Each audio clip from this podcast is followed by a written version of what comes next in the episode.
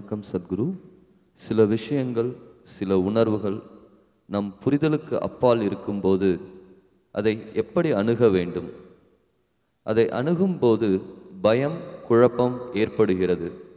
அதை பற்றி அறிய வேண்டும் என்ற ஆசையும் இருக்கிறது. இப்போ உங்கள் மனநிலை எப்படின்னா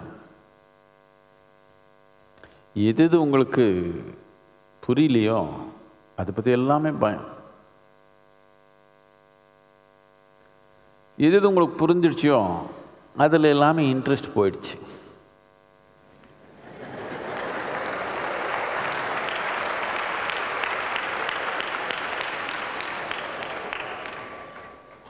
புதுசான பயம்?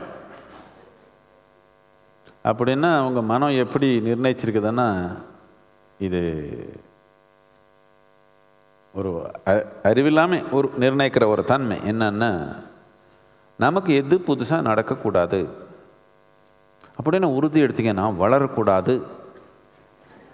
உறுதி எடுத்துட்டீங்க. அது நல்லாவே வெற்றிகரமாக நடந்து வந்திருக்கீங்க. அதே பிரச்சனை. பத்து வயசுலேயே அதே பிரச்சனை இருபது வயசுல அதே பிரச்சனை நாற்பது வயசான பிரச்சனை அறுபது வயசானாலும் அதே பிரச்சனை சாகிற வரைக்கும் அதே பிரச்சனை. அதே கோவம் அதே புறாமை அதே பற்று அதே நான்சென்ஸ் எல்லாமே. அதே பிரச்சனை தானே? இதுக்குன்னா உறுதி எடுத்தாச்சு. வெற்றிகரமாக நடக்குது வாழ்க்கை. நான் வளரக்கூடாதுன்னு உறுதி எடுத்தாச்சு. இப்போ நல்லபடியாக நடந்திருக்குது. இப்படியே சங்கரன் பிள்ளையும் அவருடைய ஃப்ரெண்டு ட்ரெக்கிங் போனாங்க. வெள்ளங்கிரி மலையில் ட்ரெக்கிங் போயிட்டான். அங்கே ஆறாவது ஆறாவது மலையில் ஒரு சின்ன ஒரு ஆறு இருக்குது. நீங்கள்லாம் ஒரு நாள் போய் பார்க்கணும். கட்டாயமாக பிரமாதமான இடம். ஒரு ஆறாவது மலையில் அங்கே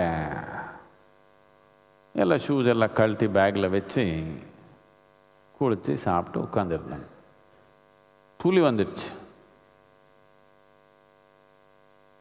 சும்மா வரல துரத்து வந்துடுச்சு ரெண்டு பேர் ஓடினாங்க பேக் எடுத்துட்டு. ஒரே ஓடுறாங்க. அதுக்கப்புறம் சங்கரன் பையன் நின்றுட்டு பேக்கில் இந்த ஷூஸ் எடுத்து ஷூஸ் போட்டான். அதுக்கு அவர் ஃப்ரெண்டு என்ன ஷூஸ் போட்டுக்கிற? என்ன ஷூஸ் போட்ட? என்ன? நீ என்ன புலிக்கு மேலே வேகமாக ஓட முடியுமான்னு கேட்டான். புலிக்கு வே புலிக்கு மேலே வேகமாக நான் ஓட தேவையில்லை. உனக்கு மேலே வேகமாக ஓடனா போது.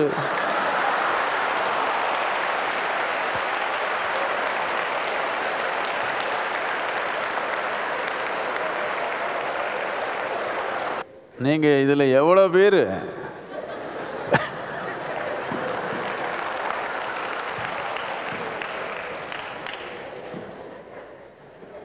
புலி வேட்டையாடி சாப்பிட்றதை நீங்கள் வாழ்க்கையில் பார்த்துருக்கீங்களா? நீங்கள் யாரும் பார்த்தது இல்லை கட்டாயமா. இங்கே புலி வந்தால் நீங்கள் எல்லாம் ஒன்றும் பயந்துக்க தேவையில்லை. இங்கே க இங்கே இருக்கிறவங்க நாலு பேர் தான். இன்னும் எல்லாரும் சாப்பிட போகுதா? இல்லை இங்கே ஒரு ஆள் தான். அப்படி எல்லாம் இது இல்லை சும்மா பயம். நான் சின்ன பையனாக இருக்கிறப்போ எங்கள் அப்பா தலையடிச்சுக்கிறாங்க. ஐயோ இந்த பையனுக்கு நெஞ்சில் பயம் இல்லையே. என்ன ஆயிடுவானோ என்ன ஆயிடுவானோ. எனக்கு இது புரியவே இல்லை.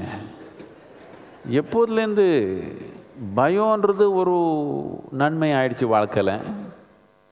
எப்படி இந்த பயம்ன்றது ஒரு நறுகுணம் ஆயிடுச்சு? எல்லாரும் அதை தாண்டி இருக்கணும்னு நினைக்கிறாங்க. ஏன்னா அப்பா தலை அடிச்சுக்கிறான் இவனுக்கு பயம் இல்லையே பயம் இல்லையேன்னு.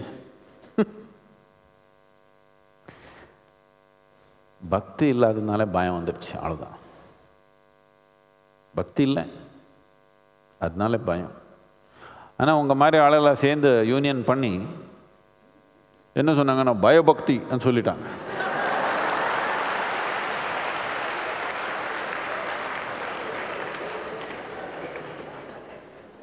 பயபக்தி கிடையாது. பயம் இருந்தால் பக்தி கிடையாது.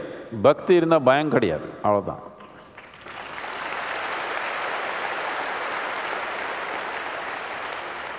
பக்தி இல்லாமல் ஒரு புது பரிமாண பரிமாணத்தில் கால் வைக்கணும்னா பயம்தான். பக்தி இல்லாமல் புது பரிணா பரிமாணத்தில் கால் வைக்க போகணும்னா பயம் என்ன? தலை வெடிச்சிடும்.